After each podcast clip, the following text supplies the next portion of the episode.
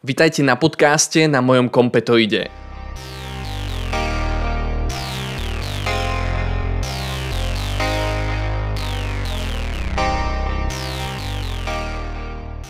Moje meno je Mišo Hucko, som autor YouTube kanálu Informatika s Mišom. Možno ste to zachytili, ale v nedávnej dobe som sa rozhodol, že teda ukončím moju prácu vo firme Dell a skúsim zmeniť svoju profesijnú kariéru. To, kde pôjdem, to si ešte nechám pre seba, nechám to na také prekvapenie, rozhodol som sa zvoliť takú netradičnú možnosť, ktorá bude pre mňa niečím novým ale bude to veľmi zaujímavé, môžete mi veriť. A teda kvôli tomu, že som teda ukončil tú prácu, tak som musel absolvovať niekoľko pracovných pohovorov. Ja som zvykol chodiť pra- na pracovné pohovory aj, aj inokedy, nielen keď som si hľadal prácu, niekedy mi tak zvykli napísať rôzne firmy s tým, že či by som sa nechcel pozrieť na ich projekt, či ma to nebude zaujímať a či by som možno neskúsil pre nich pracovať.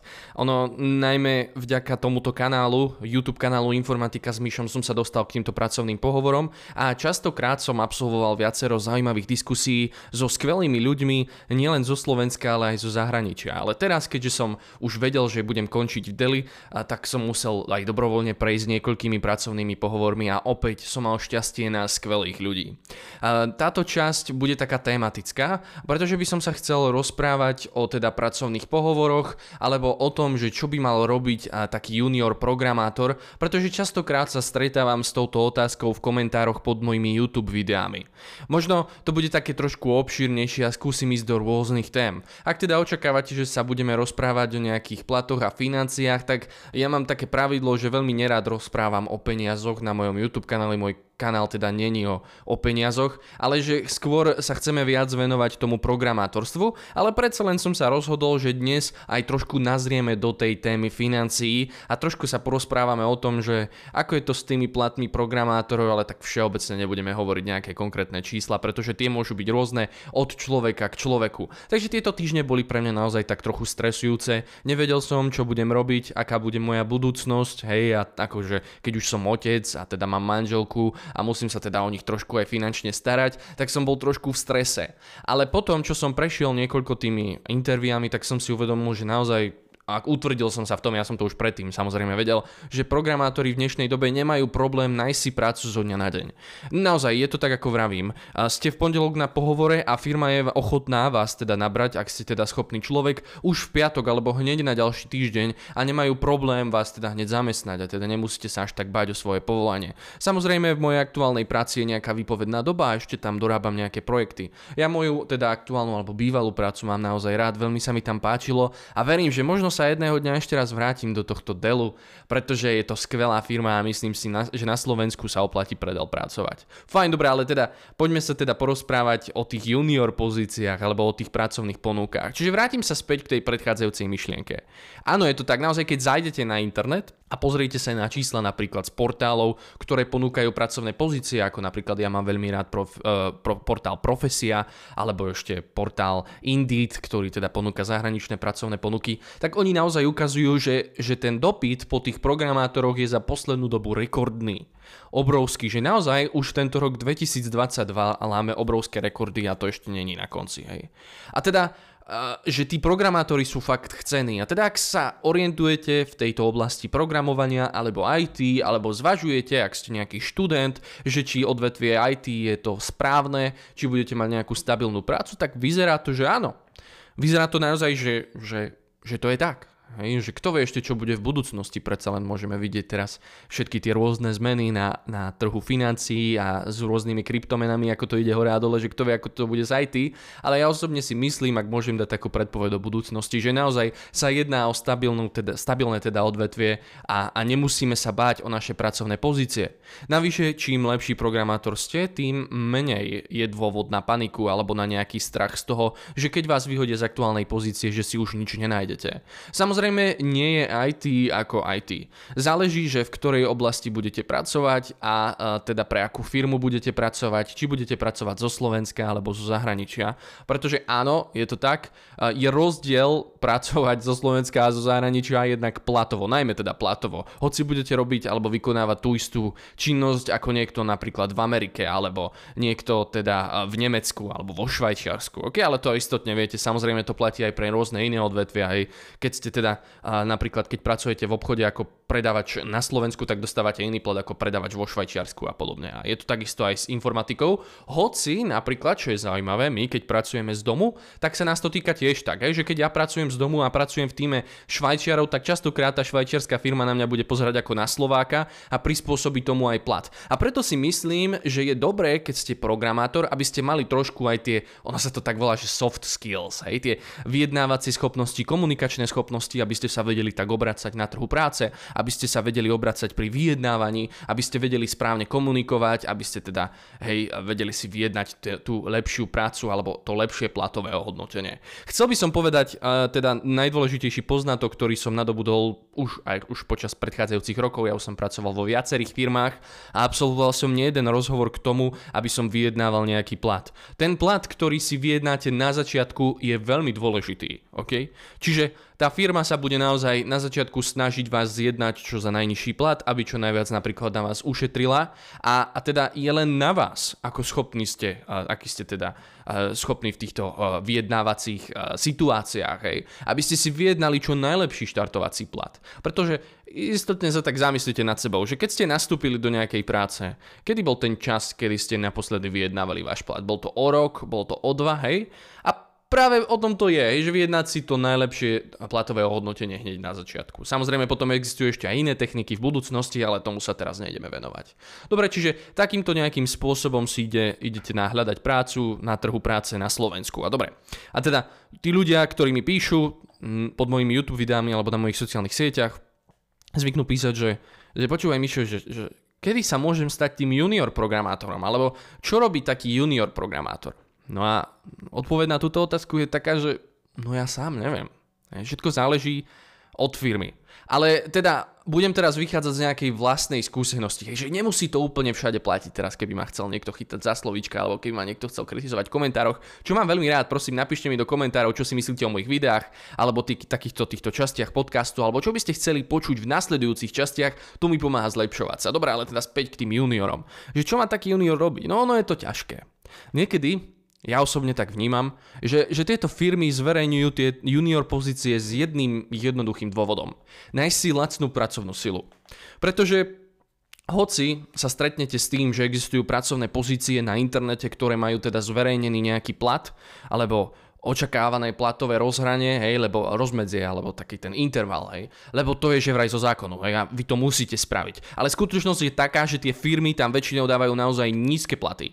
A, a dávajú to tam iba kvôli tomu, že to musia spraviť. A realita je taká, že teda vy viete zjednať niekedy aj dvojnásobok, trojnásobok a to naozaj vravím z vlastnej skúsenosti.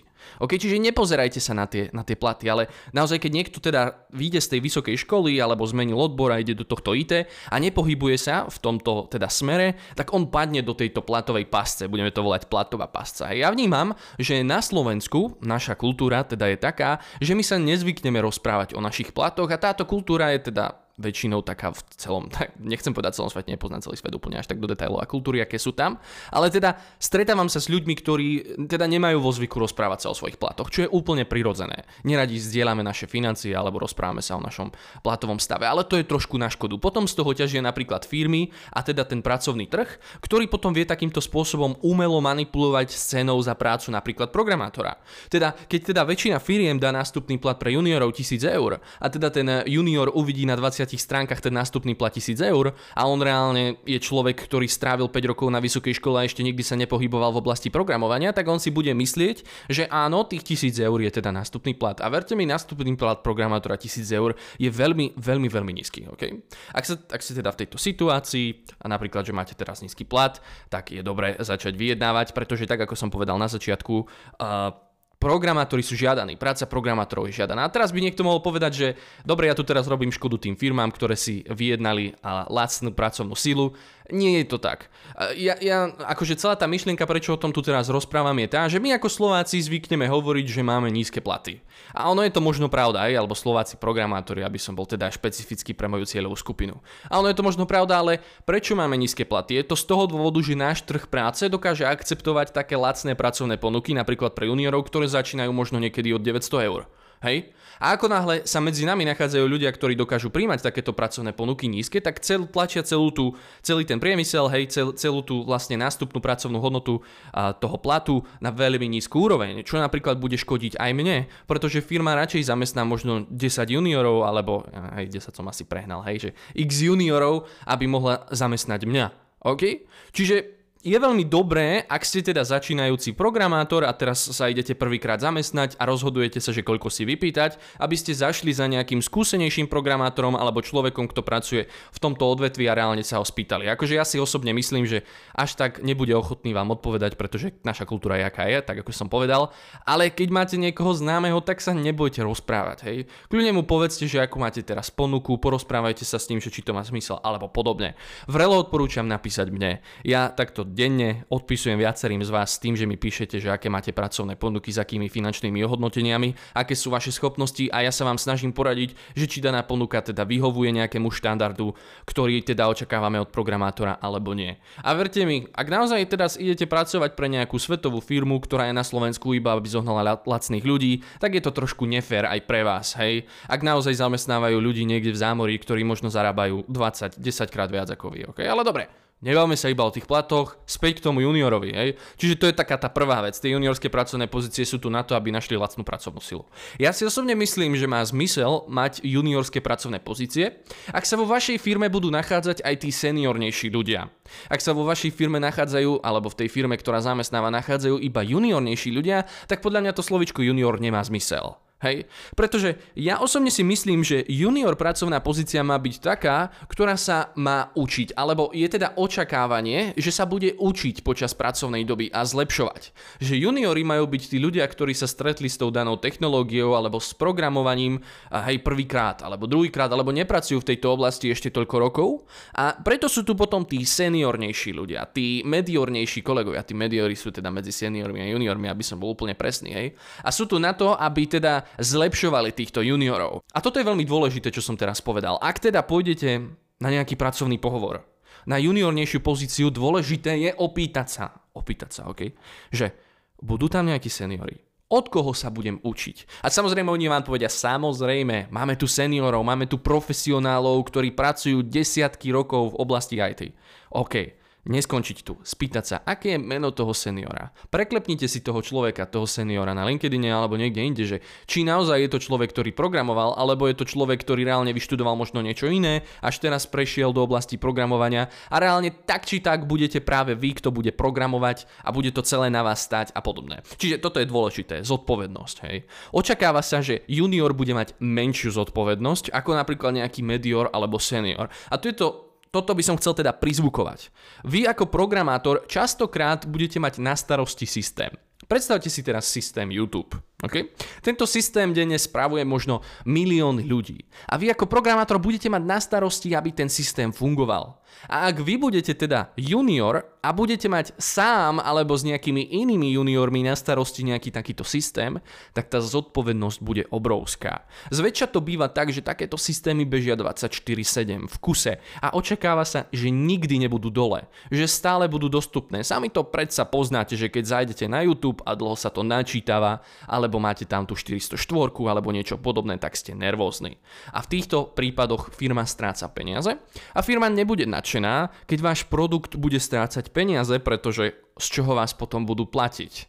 OK? Tu by sme sa možno mohli dostať k tomu, že, že kto preplatí túto stratu tej firme a tak ďalej. A, ale o tom teraz tá debata není. A teda, ak ste junior a budete mať obrovskú zodpovednosť na starosti produkčný systém, tak sa dobre zamyslite nad tým, že či naozaj chcete byť takýto junior. A reálne sa spýtajte na tom pohovore, že a naozaj hľadáte juniora, alebo hľadáte niekoho e, seniornejšieho s obrovskou zodpovednosťou. Fajn? Čiže nezabúdajte na to. Tak ako som povedal v niektorých z videí, ja, ja sám sa ešte stále učím. Uh, raz mi jeden divák napísal, že, že on má pocit z toho, že, že on nič nevie, aj keď si pozrel všetky tie moje videá. Že, že, a už študuje tú informatiku viac ako rok hej, a, a dokonca možno mal aj vysokú školu a tak ďalej. A, a povedal, že on má taký pocit, že on nič nevie. Ja tiež mám niekedy taký pocit, že nič neviem. Keď vyjde nejaká nová technológia a potom sa na to pozriem. To je úplne prirodzené. To, čo som teraz vravel, neznamená, že keď vy napríklad pôjdete na nejakú seniornejšiu pozíciu, že sa už nikdy nebudete učiť. E, práve naopak. Stále sa budete budete učiť a dobrý senior si uvedomuje situáciu s technológiami, že sa vyvíjajú stále dopredu a uvedomuje si, že aj on sa musí vyvíjať stále dopredu, aby sa mohol stále nazývať seniorom. Hej. Keď zaspíte na Vavrinoch a nebudete dlho programovať, tak to potom z vás všetko opadne a už stratíte tú vašu profesionalitu a tak ďalej. OK? Ale to, čo som chcel povedať je to, že ten junior, od neho sa očakáva, že naozaj on sa bude vzdelávať oveľa viac. Že jeho zodpovednosť bude nižšia a že teda tá firma mu poskytne priestor na vzdelávanie. образования. Toto je dôležitý bod, ktorý by som chcel zase prebrať. Že pozerajte sa po pracovných pozíciách, ktoré vám dajú, dávajú priestor na vzdelávanie. Častokrát, keď budete pracovať možno pre nejaké menšie firmy, tak na prvý pohľad sa vám bude zdať vaša náplň práce taká pestrá. Že napríklad budete nejaký data scientista, junior data scientista teraz. Že áno, to jeden deň budem robiť toto, druhý deň budem robiť toto a tak ďalej. A potom časom, ako tam začnete pracovať, si uvedomíte, že ide o nejakú dosť monotónnu prácu že každý týždeň robíte report z, nejakých, z nejakého databáz, databázového dumpu, že nakoniec generujete iba nejaké Excely v Pythone a uvedomíte si, že vlastne vy sa v tej práci nič neučíte. A tu sa opäť ten junior dostane do takej pasce, že dostanete sa do toho monotónneho cyklu, ktorý vám nič nedáva. A v konečnom dôsledku spomalíte vo vašom vzdelávaní a vo vašom napredovaní.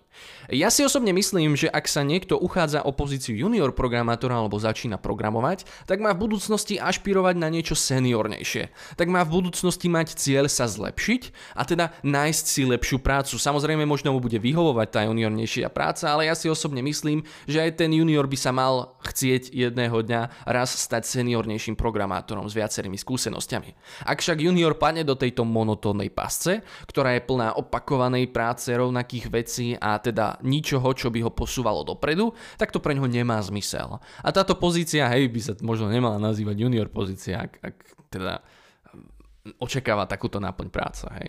Čiže hľadajte práce, ktoré vás posunú dopredu. A pýtajte sa, ak je toto junior pozícia, tak čo je u vás senior pozícia? Čo musím spraviť preto, aby som sa mohol stať seniorom? Hľadajte tú motiváciu toho, aby ste sa mohli učiť, pretože verte mi, ja to veľmi dobre poznám. Ja som teda strávil viacero rokov na vysokej škole, aj som sa tam teda chcel stať tým doktorantom a doktorantom a tak ďalej, a bol som doktorantom aj.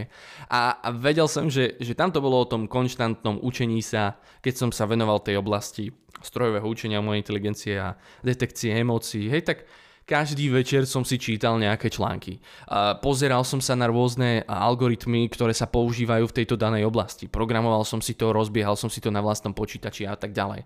A stále som sa učil. A potom jedného dňa som teda Skončil v škole, začal som pracovať a zistil som, že fakt, že tá práca je len v jednej určitej oblasti, akože tá náplň práce. Samozrejme moja práca bola trošku špecifickejšia, bolo tam viacero teda tých technológií a mohol som sám si vyberať, ktorou technológiou sa pustíme, ktorú použijeme a tak ďalej.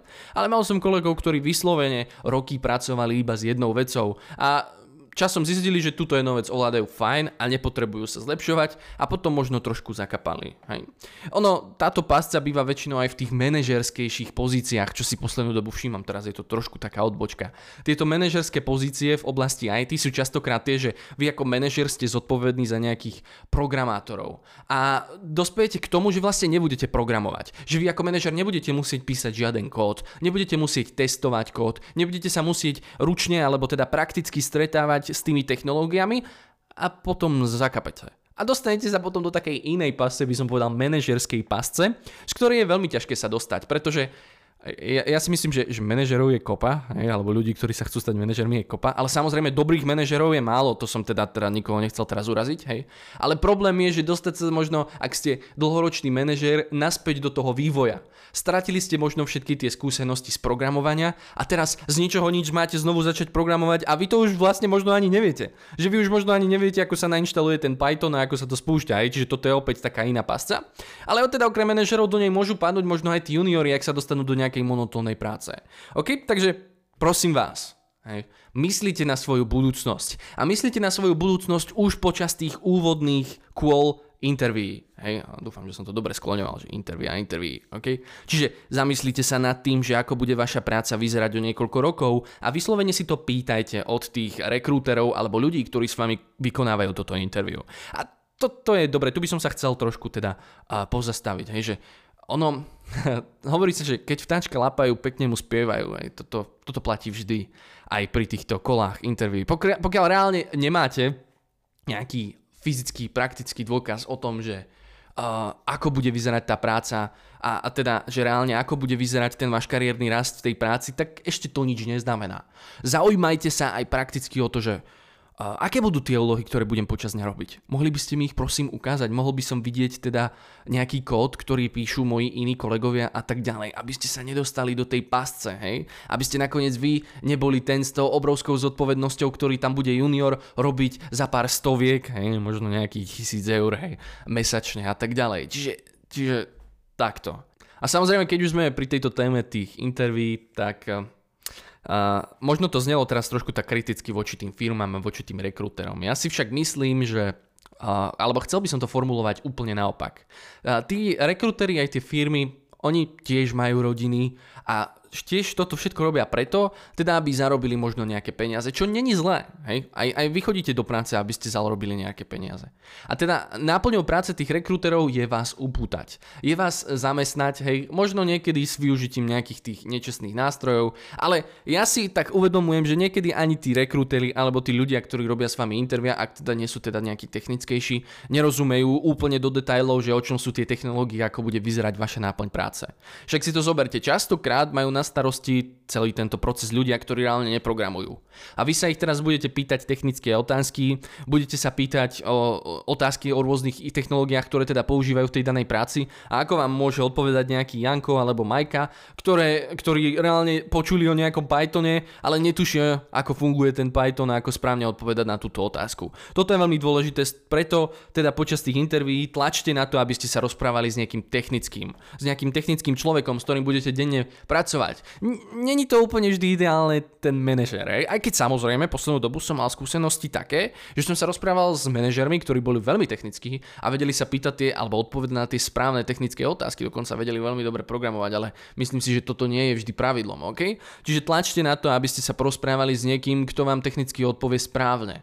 A ideálne, keby to bol možno ten senior, ktorý vás jedného dňa bude školiť, ktorý vám pomôže rásť a podobne. Napríklad v našom týme sme mali viacero aj internistov, čo je nejaká alternatíva, aj študentov, ktorí kvázi sú nejakí juniori a tak ďalej, ktorí teda pracovali v našom týme.